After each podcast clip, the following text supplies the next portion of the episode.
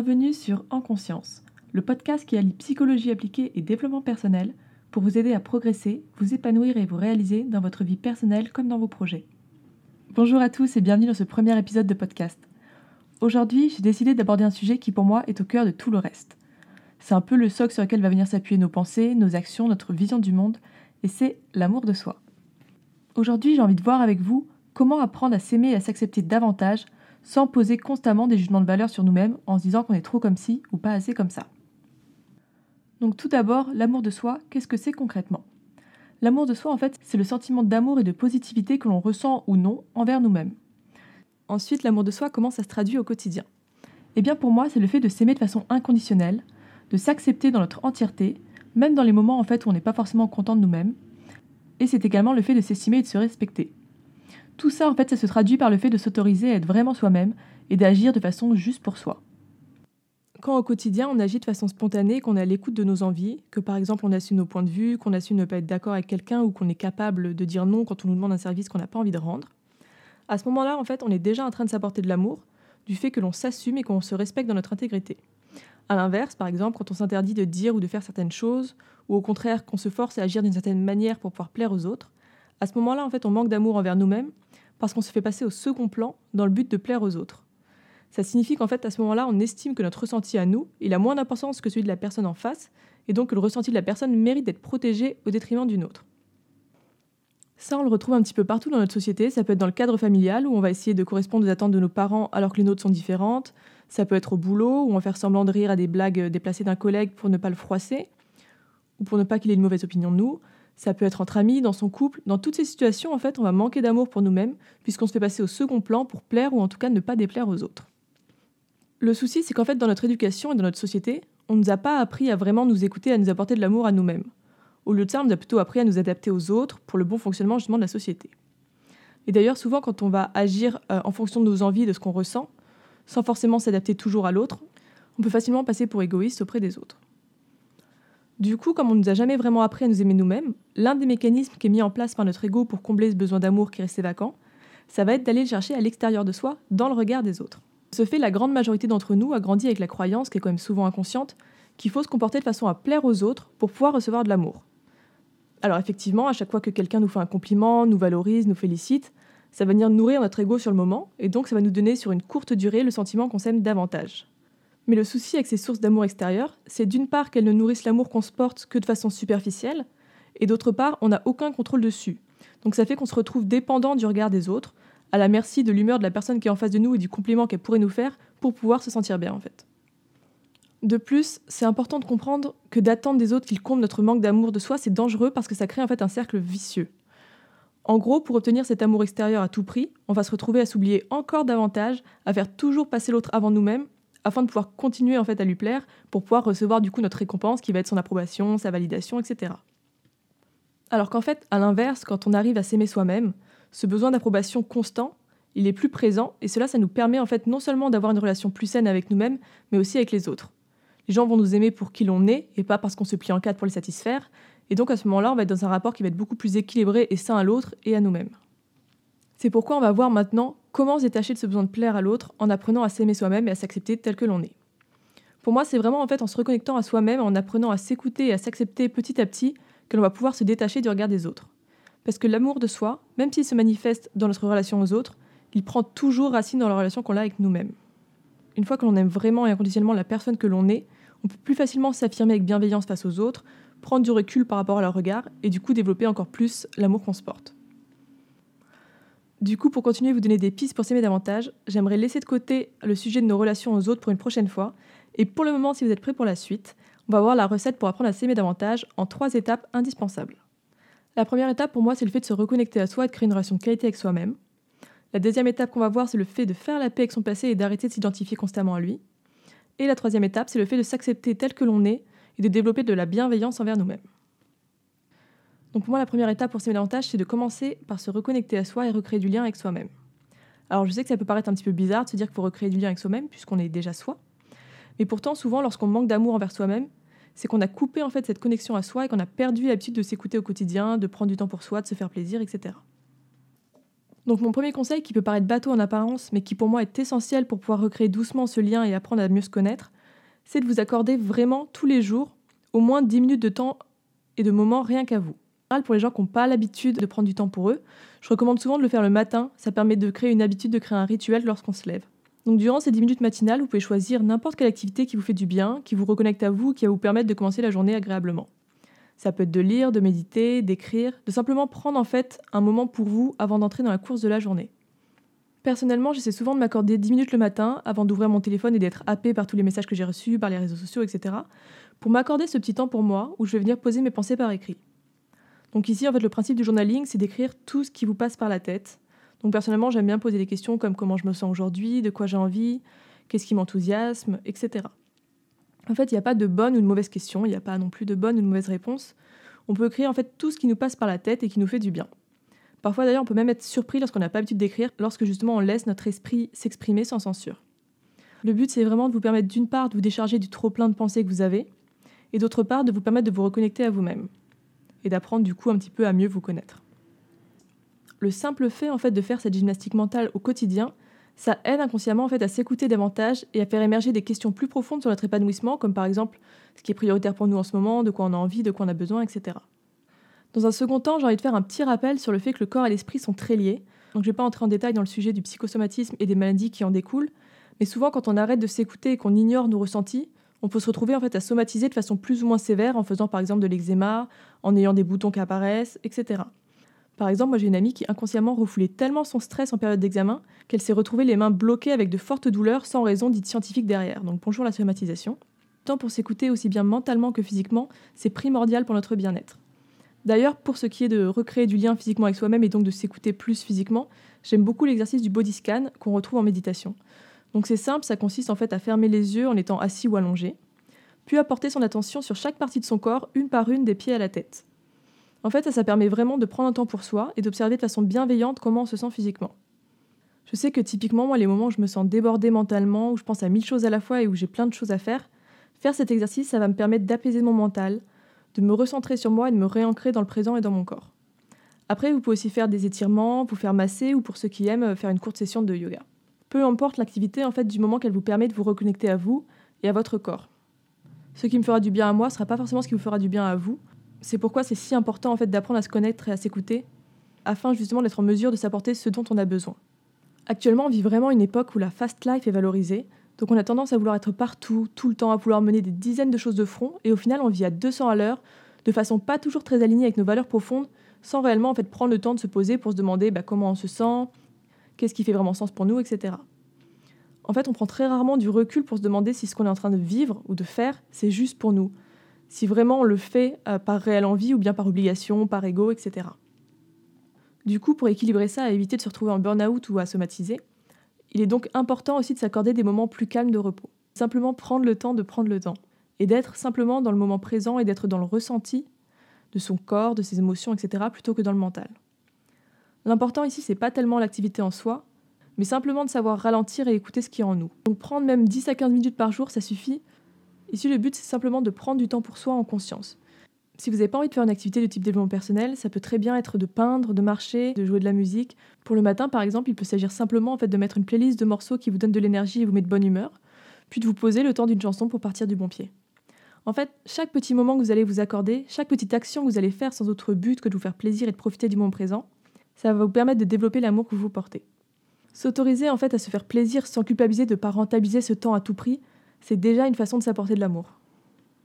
De plus, c'est important de comprendre aussi que prendre soin de soi, ça permet de créer un cercle vertueux. Donc en fait, plus vous allez vous occuper de vous et prendre soin de vous, plus cela va vous apporter une forme de bien-être et créer un cercle vertueux puisque vous aurez encore plus envie du coup de prendre soin de vous, puisque ça vous fera du bien. Prendre conscience de ça, c'est vraiment important, surtout pour les personnes par exemple qui ont du mal à aimer leur corps. Prendre soin de votre corps, c'est un très bon point de départ pour l'apprivoiser et commencer à l'apprécier davantage. Pour mieux comprendre, c'est un petit peu le même principe qu'avec notre physique. Si par exemple on adore nos cheveux ou notre peau, ou peu importe quelle partie de notre corps ou notre visage, on va vouloir en prendre soin. Donc on va aller acheter des crèmes pour hydrater notre peau, on va avoir envie de la mettre en valeur, euh, et cetera. Au contraire, quand on n'aime pas quelque chose chez nous, on va plutôt avoir tendance à vouloir le cacher, l'oublier ou le mettre de côté pour ne pas y penser. En fait, c'est pareil avec soi-même. Plus on prend soin de soi, plus on se traite bien avec respect et bienveillance, plus cela va développer la valeur qu'on se porte et donc plus on va s'aimer. Donc en fait, si vous manquez d'amour pour vous-même, n'attendez pas de vous aimer plus pour prendre soin de vous, ou vous respecter. Commencez à vous respecter et à prendre davantage soin de vous et vous commencerez à vous aimer davantage. C'est vraiment un cercle vertueux. Au final, la relation qu'on a avec soi-même, c'est comme toutes les relations, ça se construit. Imaginez que vous ayez une relation avec un inconnu dont vous ne connaissiez absolument rien. Bah, ça va être compliqué de l'aimer sans le connaître, d'être complice ou par exemple de trouver quoi lui offrir pour son anniversaire alors que vous connaissez ni ses envies, ni ses besoins, ni ses rêves, et cetera. C'est la même chose avec vous-même. Si vous vous êtes coupé de vous, vous ne saurez pas ce qui est bon pour vous, ce qui vous fait réellement du bien, car en fait, vous n'aurez pas appris à vous écouter et à vous connaître. C'est donc important de prendre le temps de réellement approfondir cette relation avec soi-même, en se demandant régulièrement comment on se sent, qu'est-ce qui est important pour nous, de quoi on a envie, de quoi on a besoin, et cetera. Vous êtes la seule personne avec qui vous passerez l'intégralité de votre vie, vingt-quatre heures sur vingt-quatre. Cette relation à vous-même est la relation principale de votre vie. Donc sa qualité, elle impactera forcément la qualité de votre bien-être de façon plus générale. Donc c'est vraiment important de travailler dessus pour qu'elle soit saine et épanouissante. Imaginez par exemple que vous ayez une relation avec une amie dans laquelle elle passe son temps à vous critiquer, à vous dénigrer, à vous malmener, et cetera. Ça vous ferait a priori vous sentir mal, vous trouveriez la relation tout sauf épanouissante et au final, a priori, la relation elle finirait par se dégrader et donc par s'arrêter. Eh bien c'est la même chose avec vous-même. Toutes les fois où vous vous parlez mal, où vous dénigrez et où vous vous rabaissez, vous abîmez et détériorez la relation avec vous-même. Et le souci, c'est que lorsqu'on a une relation malsaine avec quelqu'un d'autre qui dit régulièrement du mal de vous ou qui vous dénigre, à la limite, vous pouvez toujours vous isoler, voire vous débrouiller pour couper les ponts avec cette personne, même si parfois c'est compliqué. Mais en fait, lorsqu'il s'agit de la relation qu'on a avec nous-mêmes, lorsque vous ne vous aimez pas ou pire, si vous vous détestez, par contre, vous n'allez pas pouvoir fuir ou couper les ponts avec vous-même. Donc forcément, ça va impacter tous les aspects de votre vie de façon négative. C'est pourquoi je pense que l'une des choses les plus importantes pour pouvoir développer l'amour de soi, s'accepter et s'aimer, c'est vraiment de prendre conscience de son dialogue interne et d'apprendre doucement en fait, à le réorienter de façon plus saine et constructive. Par exemple, lorsqu'on se dénigre avec des phrases comme « je suis nul »,« je suis bon à rien »,« de toute façon je vais pas y arriver »,« je suis pas capable », et cetera. Ça, c'est souvent dû en fait, à des schémas de pensée qui s'enclenchent. Un schéma de pensée, c'est quoi ? C'est tout un tas de croyances sur nous-mêmes et sur le monde qu'on a développées depuis l'enfance en fonction de nos expériences, de ce que les gens nous disaient autour de nous, et cetera. Et donc, dans certains moments, en fait, ces schémas de pensée et ces croyances, ils vont être réveillés. Donc il y a un élément déclencheur, quelqu'un va nous dire une phrase, on va être dans une certaine situation, et cetera, qui fait que ça se met en place, que ça se redéclenche. Et donc à ce moment-là, c'est vraiment important de remarquer la mise en place automatique euh, des pensées négatives et subjectives qu'on va avoir qui sont liées à ces croyances. Parce que oui, qu'on soit bien d'accord, hein, ce sont des pensées subjectives. C'est pas parce que vous n'arrivez pas à faire quelque chose que vous êtes nul, hein, c'est vraiment un ressenti qui est biaisé euh, par vos croyances. Et donc c'est vraiment important en fait, de le remarquer et d'essayer de remplacer ce jugement qui va être négatif et fataliste sur nous-mêmes par une pensée qui sera plus objective et bienveillante. Donc par exemple en se demandant comment on peut dépasser le problème rencontré ou quel est le côté positif de la situation. Tiens, j'ai du mal à réaliser cette tâche, bah, quelles autres options j'ai pour pouvoir arriver au résultat que je souhaite, comment je peux faire, et cetera. Et donc de penser en termes de solutions et de façon pragmatique et utile plutôt que de vous dénigrer. Alors bien sûr, c'est pas toujours évident de transformer sa façon de se traiter et donc pour vous aider, vous pouvez prendre l'habitude de vous demander dans cette situation précise, si c'était ma meilleure amie ou mon petit frère, par exemple, qu'est-ce que je penserais d'elle ou de lui ? Qu'est-ce que je lui dirais ? En fait, apprenez à vous parler comme vous parleriez à une personne que vous aimez. D'ailleurs, vous verrez probablement une différence considérable entre le niveau de compréhension et de bienveillance dont vous pouvez faire preuve quand il s'agit de quelqu'un d'autre ou quand il s'agit de vous-même. De plus, on a souvent l'impression que ce qu'on sait faire est normal puisqu'on le fait tous les jours, et en fait, on oublie que d'autres personnes n'en seraient pas forcément capables. On oublie en fait que nous aussi on est doués et bons dans certaines choses. Donc je pense que c'est important de prendre aussi le temps de regarder en arrière et de constater tout ce que vous avez déjà réalisé, tout ce que vous savez déjà faire, tout ce que vous êtes déjà. À chaque fois que vous réalisez quelque chose, même si c'est un petit pas, prenez le temps d'être fier de vous. Prenez le temps de conscientiser ça et de vous dire « Ok, ça c'est un truc de plus que j'ai fait ». Même si c'est une petite chose, comme par exemple moi aujourd'hui enregistrer mon premier podcast, soyez fiers de vous, savourez chaque petite victoire. Vous verrez que ça va vous aider aussi à développer l'amour que vous portez. Par ailleurs, c'est intéressant de réaliser aussi que le résultat de nos actions et les jugements que l'on porte dessus, ce sont deux choses complètement distinctes. On peut parfaitement rencontrer des tas d'échecs et l'accepter avec sérénité, parce que notre estime et notre confiance en nous sont suffisamment développées pour qu'on ne s'identifie pas à eux, mais qu'on les voit comme quelque chose d'extérieur à nous et comme des apprentissages.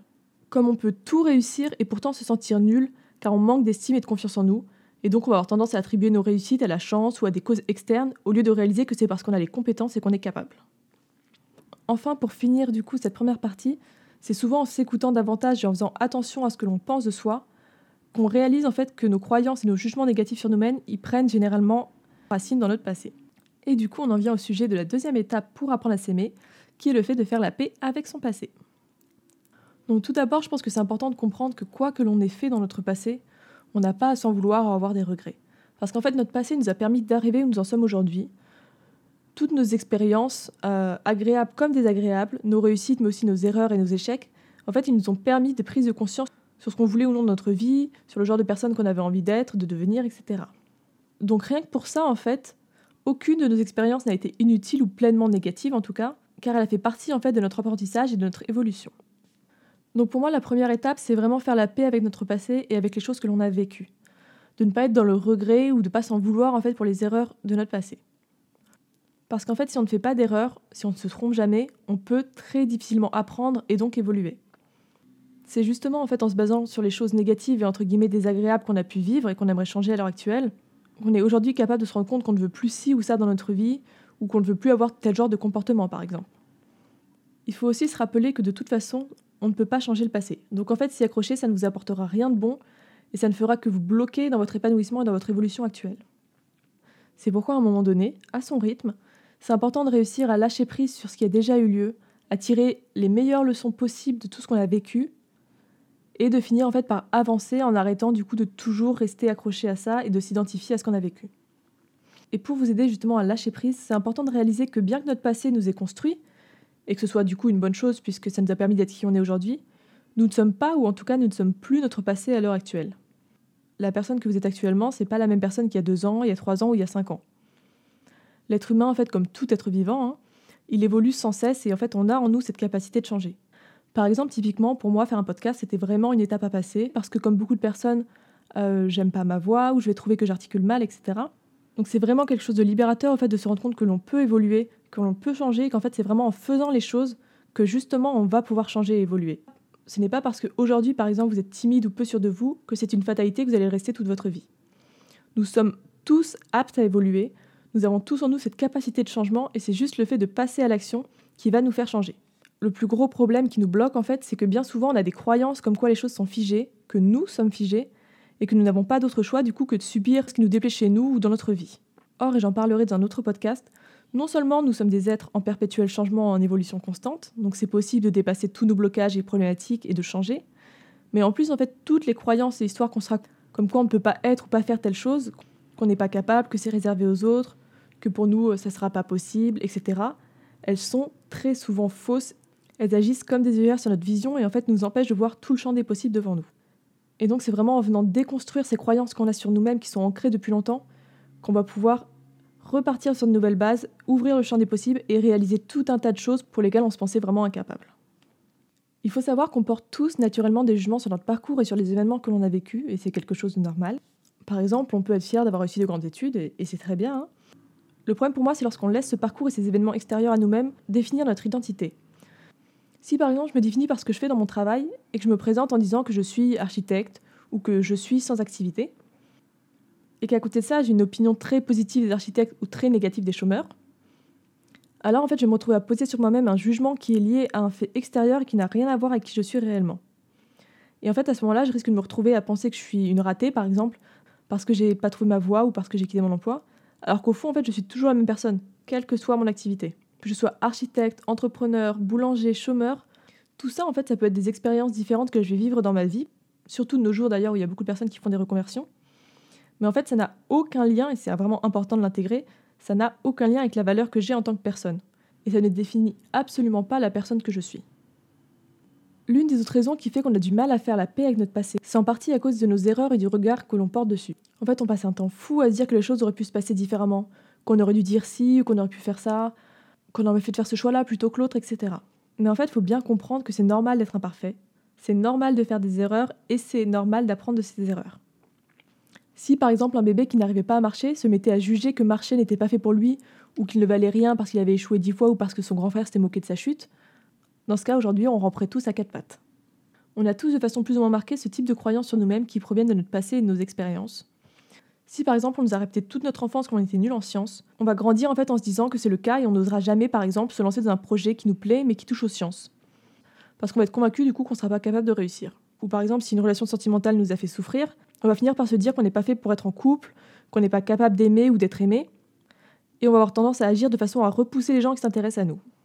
Un autre exemple d'identification à l'extérieur qui est malheureusement beaucoup trop courant, c'est le fait que si on a souvent reçu des remarques désobligeantes sur notre corps ou sur notre physique durant notre enfance et notre adolescence, on va finir par se dire qu'on est moche et on va finir par venir se définir comme ça, et donc à l'ancrer comme faisant partie de notre identité.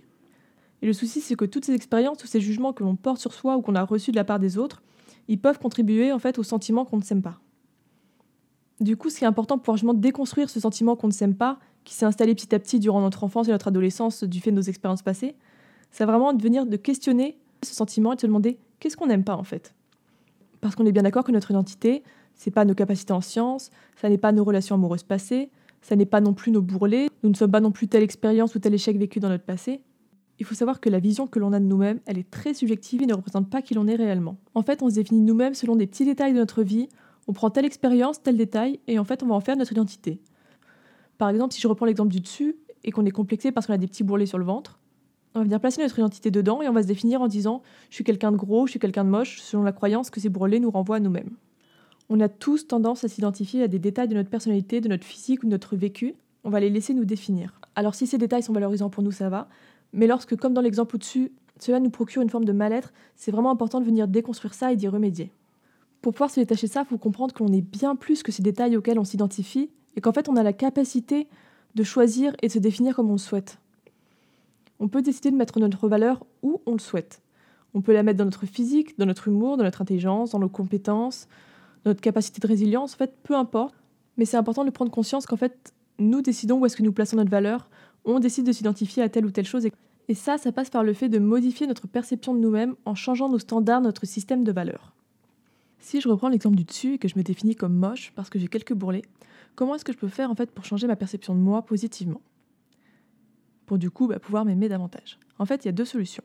Soit je dois faire en sorte d'atteindre le standard de beauté que je me suis fixé dans mon système de valeurs et qui correspond du coup pour moi à une personne belle, ce qui est souvent en fait impossible parce que les standards qui sont liés à la beauté dans notre société, ils sont souvent peu réalistes en fait parce qu'ils se sont développés à force de voir des personnes photoshopées en couverture de magazines, à force de regarder les réseaux sociaux, à force de regarder les affiches euh, sur les panneaux publicitaires, et cetera. Et du coup, ce sont souvent des standards qui sont irréalistes et inatteignables. Donc en fait, soit je peux essayer d'atteindre ce standard et du coup me sentir mal et frustrée parce que j'y arriverai pas parce que du coup c'est des standards inatte- inatteignables, soit je peux décider de changer ce standard dans mon système de valeurs et de l'adapter en fonction de moi.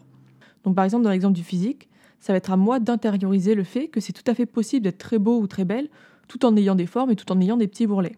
En fait, ici, on va vraiment venir travailler sur notre propre vision pour aller la modifier et aller changer le regard qu'on porte dessus, en revoyant en fait tous nos critères et nos barèmes pour les élargir et pouvoir nous inclure dedans. Donc par exemple, revoir son barème et revoir ses critères, ça va être par exemple le fait que ce soit tout à fait possible d'être intelligent sans parler cinq langues, si c'était nos critères de base, c'était nos standards pour être intelligent dans notre tête. Ça va être le fait de réaliser que c'est possible d'être beau ou belle sans faire du trente-quatre, que c'est possible euh, d'être intelligent et d'avoir du charisme tout en bégayant, et cetera. Ça va donc être en fait de venir revoir sa vision, revoir son standard de base pour vous permettre en fait de pouvoir l'atteindre et donc de vous sentir bien avec vous-même. Alors d'ailleurs, on voit souvent en fait que ce standard qu'on se fixe de base, on le fixe en fait uniquement pour nous-mêmes, puisque par exemple, si je reprends l'exemple des critères de beauté et physique, on n'aura généralement aucun mal en fait à trouver des personnes autour de nous très beaux ou très belles, très attractifs en fait, alors qu'ils ne vont pas forcément répondre aux critères qu'on a en tête de base. Et pourtant, sur nous-mêmes, en fait, on n'arrive pas à appliquer ça. On va se fixer des critères inatteignables euh, du fait, en fait qu'on est formaté justement par société, par des images du coup euh, irréalistes, et ça va faire qu'on va finir par en souffrir. Donc en fait, c'est vraiment important de se rendre compte qu'on est beaucoup plus que les détails sur lesquels on a des fixettes. On est beaucoup plus que notre voix qu'on n'aime pas, on est beaucoup plus que nos bourrelets, que notre timidité, que notre bégaiement, que tel ou tel complexe en fait. Il faut vraiment arrêter de s'identifier à des détails, car nous ne sommes pas en fait ces détails. Notre identité, c'est quelque chose de global. En fait, c'est vraiment vous qui allez donner de la valeur et de l'importance ou non à tel ou tel détail de votre personnalité, de votre physique, et cetera. Donc ça va vraiment être à vous de venir travailler là-dessus, sur la vision en fait que vous avez de vous-même et sur les standards que vous avez. Alors évidemment, c'est plus facile à dire qu'à faire, donc je vais vous donner deux astuces qui pour moi personnellement m'ont vraiment aidé à m'aimer davantage et justement en fait à changer mes standards. Pour moi, la première chose, c'est vraiment de se comporter en étant aligné avec ses valeurs. Par exemple, pour moi, physiquement, j'ai comme beaucoup de personnes en fait, des complexes sur des choses que je ne peux pas changer, parce que ça va être une question de morphologie en fait, et non de sport ou d'alimentation. Et du coup, ce qui m'a permis de m'aider à m'accepter, c'est de me dire que, par exemple, pour moi, dans mes valeurs, le bien-être, avoir une vie saine, une bonne hygiène de vie, et cetera, prendre soin de moi, c'est quelque chose en fait, qui me tient à cœur, qui va être important du coup, pour moi dans mon système de valeurs, et donc qui fait partie de mes valeurs hautes. Du coup, en fait, à chaque fois que je vais me comporter en cohérence avec ces valeurs, que je vais prendre soin de moi, que je vais aller au sport, ou que je vais me faire un bon petit plat sain, ça va me faire plaisir, ça va faire que je vais me sentir bien avec moi, je vais être fière de moi, et cetera. Et du coup, en fait, je vais développer l'amour que je me porte à ce moment-là. Alors qu'à l'inverse, en fait, si je fais plein d'excès, plein d'abus, si je prends pas soin de moi, ça va faire en fait que je vais me sentir mal avec moi-même, que j'aurai une mauvaise image de moi, parce que je vais être désalignée de ce qui est important pour moi et de ce qui compte pour moi. Du coup, en fait, selon vos valeurs, c'est vraiment important, et j'en reparlerai sur un autre podcast spécialement sur les valeurs, ça va vraiment être important d'agir en alignement avec ce qui est important pour vous, pour pouvoir en fait vous permettre d'avoir une meilleure image de vous-même, et donc de développer votre amour de vous et votre estime de vous. Enfin, la deuxième chose, c'est le fait que votre identité, c'est vraiment vous qui allez la créer, comme on en parlait un petit peu plus haut. C'est vous qui allez décider à quoi vous souhaitez vous identifier ou non. C'est vous qui placez en fait votre valeur et ce qui est important pour vous à telle ou telle place. Typiquement, par exemple, une personne qu'on va qualifier d'intellectuelle, s'il se retrouve face à une personne qui est bodybuilder ou un sportif de haut niveau, généralement, il ne va pas se sentir mal ou il ne va pas se sentir inférieur ou en compétition, puisque pour lui, il ne place pas du tout sa valeur dans ses muscles ou dans son physique ou dans sa performance physique. En revanche, par rapport à une personne qui aura eu un prix Nobel, par exemple, il va pouvoir sentir cet effet de compétition, ou du moins, en tout cas, cet effet de comparaison, parce que sa valeur, il la place en partie dans son, dans son intellect. Donc là, pour lui, il va pouvoir se comparer à cette personne. Un sportif, lui, en revanche, il placera sa valeur, euh, par exemple, dans sa force physique, et il ne va pas aller se comparer ou ne va pas se sentir en compétition avec quelqu'un qui est, qui est comique, par exemple. En fait, il faut vraiment comprendre que c'est nous qui décidons où est-ce qu'on place notre valeur. Donc pour reprendre l'exemple du physique, c'est donc aussi à nous de déplacer notre valeur et d'arrêter de croire que notre valeur, elle réside dans notre physique. En fait, on est bien plus qu'un physique, et donc c'est d'arrêter de donner autant d'importance à cet aspect-là de nous-mêmes, et de nous en détacher en fait en plaçant notre attention ailleurs, sur ce qu'on a envie d'être, sur notre travail, sur notre humour, peu importe en fait. Ça va être le principe en fait de mettre notre attention et de mettre notre énergie sur des choses qu'on aime chez nous, des choses qu'on a envie de valoriser dans notre vie, et donc donner plus d'importance à ces choses-là qu'à notre physique. Et de faire ça, en fait, ça va diminuer l'importance qu'on donnera à notre physique, qui va prendre petit à petit de moins en moins de place dans notre vie, et du coup, vous allez pouvoir vous accepter beaucoup plus facilement, parce que justement, vos petits bourrelets jusque-là étaient un complexe énorme ou auquel vous identifiez, ça va juste devenir un détail. Vous aurez des petits bourrelets, oui, et alors ? Et ça ne deviendra qu'un détail en fait secondaire dans votre vie, plutôt d'être une obsession et quelque chose sur lequel vous vous définissez. En fait, il faut vraiment comprendre que là où vous mettez de la valeur et de l'attention, c'est sur ça que votre cerveau il va se focaliser, et c'est ça qui va vous prendre de l'énergie, du temps, et cetera dans votre tête. Donc s'il y a vraiment des choses en fait que vous ne pouvez pas changer chez vous et que vous n'aimez pas, essayez de déplacer votre attention et votre valeur ailleurs, pour vous dire que cette chose-là, ce n'est qu'un détail en fait, et ça ne fait pas qui vous êtes, ça ne vous limite pas, et cetera.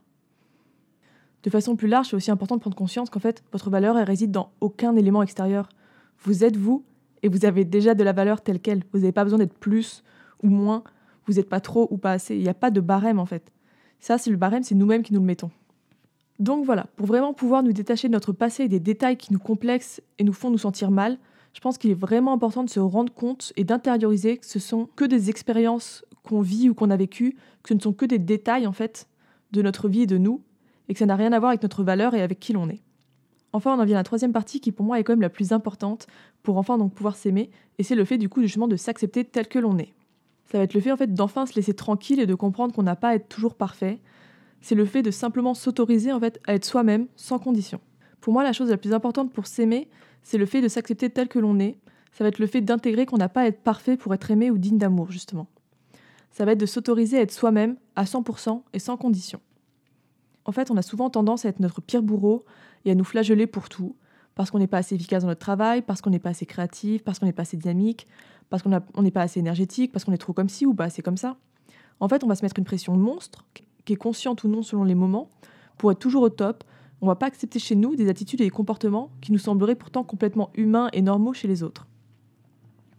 Même quand on veut prendre du temps pour soi en se disant justement qu'il est bon d'écouter son corps et de se reposer, on va culpabiliser de ne pas être en train de faire un truc productif, et ensuite on va culpabiliser de culpabiliser de ne pas réussir à apprécier le moment présent. Ça peut vraiment être un cercle vicieux qui est sans fin. Alors il faut se rappeler en fait qu'on est humain, qu'on est des êtres cycliques, qu'on est des êtres sensibles, et qu'on n'est pas des robots. En fait, c'est vraiment normal d'avoir des moments où on est un petit peu moins en forme que d'autres, où on est plus fatigué, où on peut être agacé, où on n'a pas forcément envie de sourire. Ça arrive vraiment à tout le monde et c'est normal. Le gros souci dans notre société, c'est qu'on parle très peu en fait justement de ces moments de mou, des moments de doute ou de mal-être qu'on peut traverser. Et du coup, on a l'impression que la norme, c'est d'aller toujours bien.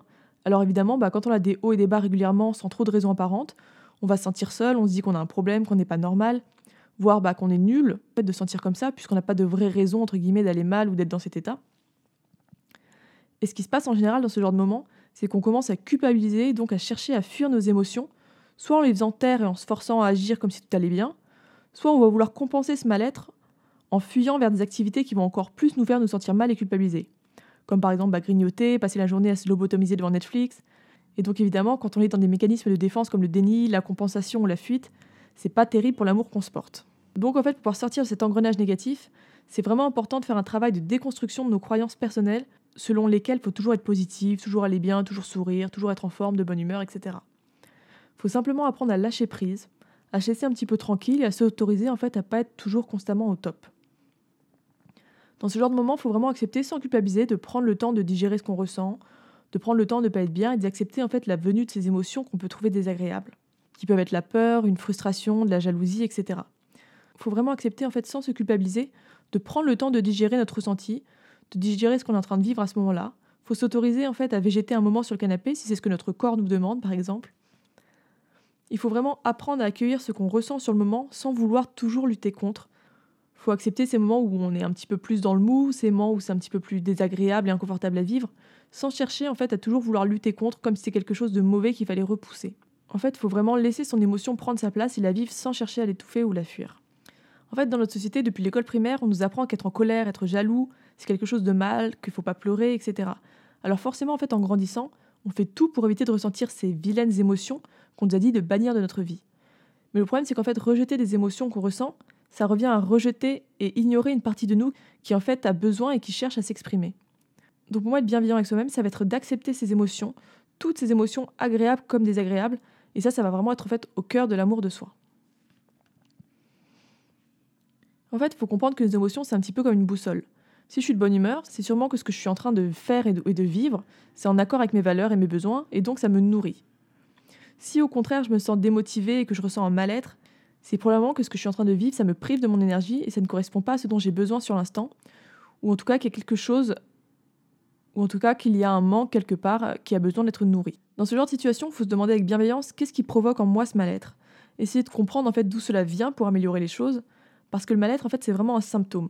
Et il faut donc essayer de comprendre la cause en fait plutôt que de vouloir lutter contre le symptôme ou de le fuir. Pour moi, c'est comme ça qu'on peut réellement apprendre à se connaître et à s'accepter petit à petit dans notre entièreté. Bon, jusque-là, c'est plutôt facile de dire qu'il faut s'accepter et accepter avec bienveillance toutes ces émotions négatives, mais dans la pratique, comment on fait ?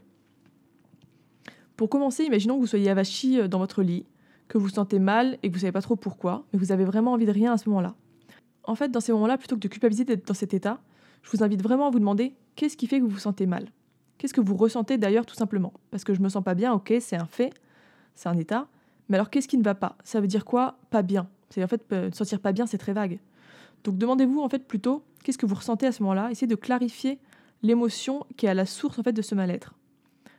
Demandez-vous par exemple quelle émotion je ressens, est-ce que c'est de la colère, est-ce que c'est de la tristesse, est-ce que c'est de la déception, est-ce que c'est de la frustration, est-ce que c'est de la jalousie ? Demandez-vous qu'est-ce qui se passe en vous en fait à ce moment-là. C'est vraiment important de comprendre d'où vient notre mal-être, puisque le fait de simplement mettre des mots en fait sur ce qu'on ressent, sur ce que l'on vit, ça aide à se sentir instantanément mieux et à se comprendre pour pouvoir s'en libérer ensuite. Une fois qu'on a identifié l'émotion, il faut aussi se demander pourquoi on la ressent. Qu'est-ce qui est à la source de cette émotion ? Quelle est la pensée qui est à la source de cette émotion ? Qu'est-ce qui l'a déclenchée ? Et quel besoin non satisfait se trouve derrière ? En fait, il faut vraiment comprendre que nos émotions, elles sont ni positives ni négatives. Elles sont juste plus ou moins agréables à vivre, mais elles sont toujours utiles, puisque si elles sont là, c'est pas pour rien, c'est pour nous indiquer quelque chose. C'est un peu comme des messagers. Si on ressent des émotions désagréables, entre guillemets, c'est souvent que derrière, en fait, il y a un besoin qui n'est pas comblé. Donc c'est vraiment en fait important de se demander qu'est-ce qui les a provoqués, qu'est-ce qu'il y a derrière, pour comprendre justement de quoi on a réellement besoin et qu'est-ce qui nous manque pour nous sentir bien et, et comblés. Si l'on vit mal la promotion d'un collègue, par exemple, cela viendra sûrement d'une pensée comme « pourquoi pas moi ?» Et cette pensée, en fait, elle va créer une émotion de jalousie ou d'injustice qui va révéler un besoin en fait de validation ou d'accomplissement, par exemple. Et face à une émotion comme la jalousie, on peut avoir tendance en fait à ressentir justement de la honte, de la culpabilité, car de nouveau, on a des croyances comme quoi c'est mal d'être jaloux ou de ressentir des émotions dites négatives. Alors à ce moment-là, on va chercher à fuir cette émotion. Seulement, en fait, si on ne s'écoute pas et qu'on fuit nos émotions, elles vont finir par s'accumuler sans qu'on s'en rende compte, et un jour, elles vont nous exploser en pleine tête. Un petit détail sera la goutte d'eau qui va faire déborder le vase, et on reportera toutes nos frustrations sur la personne qui nous aura fait une petite remarque, ou on s'en prendra à soi-même parce qu'on n'aura pas réussi à faire quelque chose de simple, par exemple. Pour s'accepter soi-même, le plus dur, c'est souvent de réussir à accueillir nos émotions dites négatives, car on a des croyances selon lesquelles on doit toujours être fort, de bonne humeur, ressentir que des émotions nobles comme la joie, l'empathie, et cetera. Alors il faut se rappeler de nouveau qu'on est tous humains et que c'est ok de ressentir des émotions mal vues comme la jalousie. Des fois, en fait, on a même l'impression que nos émotions négatives, ce sont des ennemis, qu'elles nous empêchent d'être nous-mêmes et d'approcher l'acceptation de soi. Alors qu'en fait, c'est tout le contraire. C'est vraiment en accueillant nos émotions négatives, en déconstruisant les croyances que l'on porte sur elles, que l'on pourra vraiment s'accepter. C'est vraiment en se rappelant qu'on est humain, qu'il y aura toujours des parts d'ombre et de lumière en nous. Donc je ne vais pas vous faire le yin et le yang, et cetera. Mais c'est un fait, en fait. On aura toujours des moments de haut et de bas, on sentira toujours des émotions dites positives et des émotions dites négatives, comme la jalousie, la colère, et cetera. Et c'est en fait d'accepter tout ça, que tout ça c'est normal et que ça fait partie de l'expérience humaine. C'est justement en fait en comprenant qu'on n'est pas ici pour être parfait ou pour ne plus ressentir des émotions euh, négatives, mais qu'on est ici simplement pour être soi et pour vivre dans son entièreté son expérience humaine, qu'on va pouvoir commencer à s'aimer inconditionnellement. Alors bien sûr, on peut aussi travailler sur notre interprétation des choses et sur nos pensées qui sont à l'origine de nos émotions pour justement les transformer et être plus épanouis au quotidien. Mais ça, je l'aborderai une prochaine fois. Mais l'important à retenir ici, c'est vraiment d'accepter ce qui est sur le moment et de ne pas s'en vouloir pour ça. D'accepter, de comprendre que toutes ces choses, les côtés positifs comme les côtés négatifs, toutes les émotions qu'on ressent, c'est normal et c'est OK. Et c'est parfait comme ça, et ça fait partie de l'expérience humaine. D'ailleurs, en fait, si on est à l'écoute de ces émotions, si on les observe avec bienveillance, si on observe avec bienveillance ce qui a pu les provoquer, on finit souvent par se sentir de mieux en mieux, et le ressenti désagréable, il va passer beaucoup plus vite si on accepte de ressentir l'émotion sans lutter contre, et du coup, ça va permettre en fait de développer davantage l'amour de soi. Pour finir, je pense vraiment que plus vous allez être bienveillant et vous accepter tel que vous êtes, plus vous allez vous sentir bien et développer l'amour que vous portez. Et ça, ça ne veut pas dire ne plus avoir d'attente ou ne plus faire d'efforts et vous laisser complètement aller, hein, car vous ne seriez pas épanoui non plus, mais simplement reconnaître qu'avoir des moments de mou, c'est normal et c'est OK. C'est accepter ce qui est sur le moment, en fait, sans lutter contre. Donc ça, c'est pas de la déresponsabilisation en se disant « je suis comme je suis, point barre », mais en fait, c'est simplement la compréhension et l'acceptation bienveillante de ce qui est sur le moment pour pouvoir, dans un second temps, justement, travailler dessus et essayer d'améliorer les choses. Voilà pour cette première partie sur l'amour de soi. J'espère que cela vous aura aidé, vous aura donné envie de vous écouter davantage et de vous autoriser à être davantage vous-même. Si ce premier podcast vous a plu, n'hésitez pas à vous abonner pour l'aider à démarrer. Voilà, je vous souhaite une très belle journée à tous.